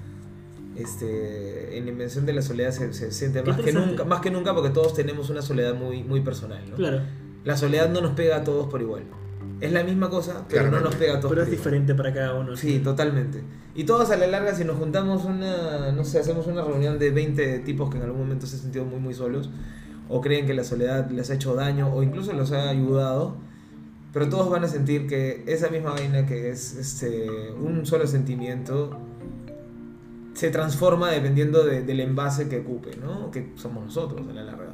Claro. Entonces son esos tres, tres libros que, que, O sea, al final podríamos, mucho, ¿no? podríamos ser, o sea, interpretando lo que dices, esto último que dices, sería como que cada uno es un envase distinto de soledad, ¿no? Cada uno Wow, es un envase Sí, distinto de soledad. Sí. Qué interesante, qué, qué increíble los, los, los libros que recomiendan. De hecho, si están escuchando esto, chicos, eh, busquen los libros, realmente les va, les va a ayudar bastante en su forma, en el camino de, para escribir. Eh, bueno, en mi caso, creo que tres libros que puedo recomendar. Eh, yo escribo fantasía, ciencia ficción y ficción narrativa, o sea, escribo de todo, en verdad. Pero esto viene de la mano por Rosa Montero, porque ella me enseñó de alguna forma que Ah, escribe sobre lo que te obsesiona. Si tú, tuve- tengo la suerte de, de conocer a Rosa, o sea, de intercambiar correos con ella, en donde uno de los consejos que ella me dio fue Hay- una historia maravillosa detrás Sí, de una esto, historia ¿En serio? ¿Me la- me la vas a contar? Creo que eso, eso es motivo para un episodio de podcast. Me lo vas a contar. Sí, Sí, claro, sea, obvio. en realidad sí, o sea, la Mi relación con vino- Rosa Montero, te vas tú solo. O sea, pero tampoco es que tan directa, simplemente Pero nos hemos visto un par de veces y hemos intercambiado correos y que para mí es eso, pero me ha ayudado bastante, ¿no? O sea, en algún momento yo le pregunté a ella, eh, porque ustedes saben, ella publicó, ha escrito libros como La carne, que es un libro de, totalmente brutal, como luego este, la... La loca este, de la casa. La loca de la casa, que es como una especie de ensayo, pero también tiene ciencia ficción, ¿no? Como es Lágrimas en la lluvia, El peso del corazón, Claro, que es una oda a Blade Runner. Entonces, en algún momento yo le pregunté a ella, ¿cómo le hace para dividir estos libros? ¿Cómo hace para dividirse entre ciencia ficción y la ficción narrativa contemporánea, si se le puede llamar así? Y lo que me dijo fue de que ella no piensa en géneros. Simplemente escribe la historia que tiene en la cabeza y lo que le obsesiona. Exacto. Entonces su consejo final fue, cariño, escribe sobre lo que te obsesiona, nada más. Lo mejor. Entonces, ¿Qué es lo que le dijo García Márquez a Vargas Llosa en la uni en el año 72? antes del golpe, o sea, de la pelea, el puñetazo. Ah, no, mucho antes, cuando Mucho eran antes, amigos. cuando eran amiguitos, cuando eran amiguitos, sí. Cuando Mario lo entrevista acá y, y- y cuando sale la famosa respuesta de "Ma- eh, Gabo, ¿por qué escribes? Para, ¿O para qué escribes? Para que mis amigos me quieran más. Ujú. Entonces ahí a partir de eso, eso marcó 40 años de respuestas de escritores en Esa entrevistas, vaina, ¿no? sí, Sí, sí. ¿Para qué escribes? Para eso. Ahora es como que, ¿por qué escribes? No sé. Eh, no sé. Que debe haber alguien que no sabe por qué escribe y solamente Sí. escribe, ¿no? O sea, Ya, hemos visto todas las motivaciones sabidas y por haber. Debe Es haber verdad. alguien que escribe como acto de supervivencia. Porque escribir por escribir no debe ser como por vivir. ¿me A menos que seas redactor. A menos que seas redactor publicitario. Pero bueno, volviendo al tema, eh, los tres libros entonces, bueno, les contaba esto un poco de Montero porque yo escribo todo esto tipo de, de- de géneros, digamos, por decirlo de una forma. Ajá. Entonces, yo tengo mi primer libro eh, que recomiendo, es un libro de fantasía de Neil Gaiman titulado Objetos Frágiles. En realidad fue el primer libro que leí de él, pero es un libro que de alguna forma te hace creer en la magia, pero en la magia de estar vivo, en, este, en esta facilidad y en este optimismo de que, oye, mira, cuenta historias, pero sigue vivo para contarlas. Y, y es un libro de cuentos totalmente fascinante. eh, que de hecho lo tengo, la copia que tengo de este libro es- está vieja, está totalmente comida y me di cuenta hace poco que es una primera edición. La compré por suerte, en verdad. Wow. Y es totalmente fascinante. Es un libro que a mí me ayudó bastante en mi proceso de escritor. Objetos Frágiles es un libro de cuentos. Y el segundo libro, para mí, eh, yo creo que es justamente lo que dices Pancho, La Loca de la Casa, de Rosa Montero. Es honestamente un libro que leí cuando tenía 17 años, ¿ya? Eh, lo volví a leer hace poco. eh, pero es un libro para mí como una base en cuanto a escribir, porque es una especie de ensayo, es una rosa que te cuenta la forma en la que estructura sus ideas, en la cómo realmente se siente escribir, y, y- y forma bastante. Claro. Y un tercer libro, bueno, tengo muchísimos para hablar, pero ahorita yo creo que me gustaría hablar bastante de literatura coreana, de esta escritora Han Kang. Ella ganó el Man Booker Prize en el 2015. Su novela La Vegetariana. Eh, ¿Por qué la elijo a ella y no a ningún escritor japonés o escritora japonesa? Porque en general la literatura asiática trata la soledad de una forma que yo encuentro totalmente inspiradora, por decirlo de alguna manera, ¿no? Porque siempre me ha fascinado y me ha cautivado la forma de estar solo, porque en verdad yo siempre he estado solo de pequeño, o sea, hijo único, mis padres trabajaban, entonces Ujú. como background siempre he estado solo, rodeado de naturaleza, nada Claro. más, o sea, vivía en Iquitos. Pero este libro de Han Kang, La Vegetariana, es un libro totalmente crudo, de hecho Han Kang tiene esta tendencia a escribir de, las, de verdades. O sea, eso es, si, si tengo que describir a, a Han Kang es habla sobre verdades, habla sobre la guerra de Corea, habla sobre la- lo- los genocidios que hubieron.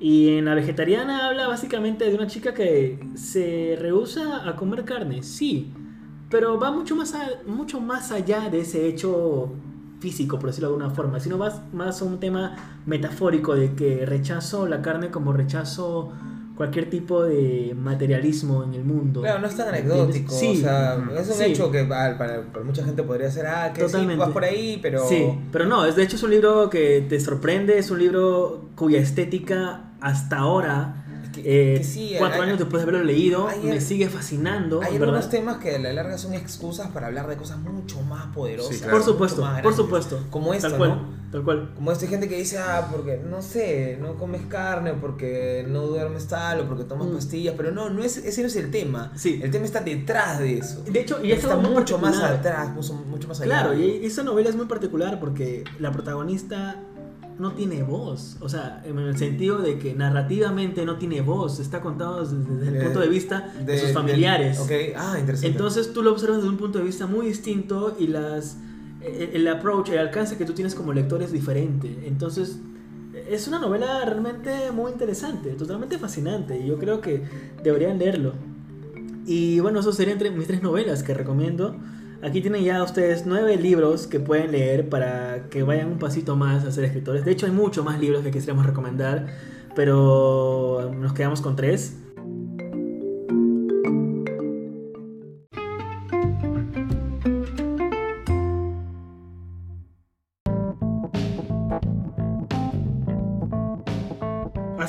Una gran conversación con ustedes, chicos. Podríamos irnos de largo, ¿vale? De hecho, sí, o sea, de hecho, esto sería para Podríamos muchos más capítulos Sí, de episodios de compramos unas podcast. seis chelas más y nos vamos de largo.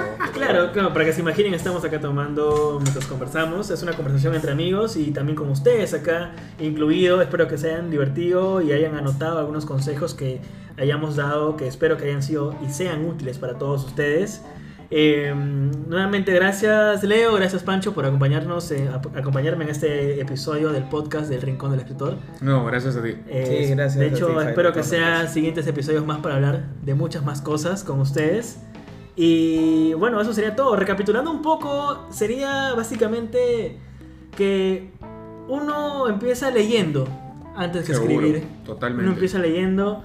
Luego, el momento de ser escritor lo define los libros que lees, o la vida que llevas, o las circunstancias que te llevan a ser escritor. En, el como en el caso de el Leo. momento en el que está. Claro, totalmente. Sí.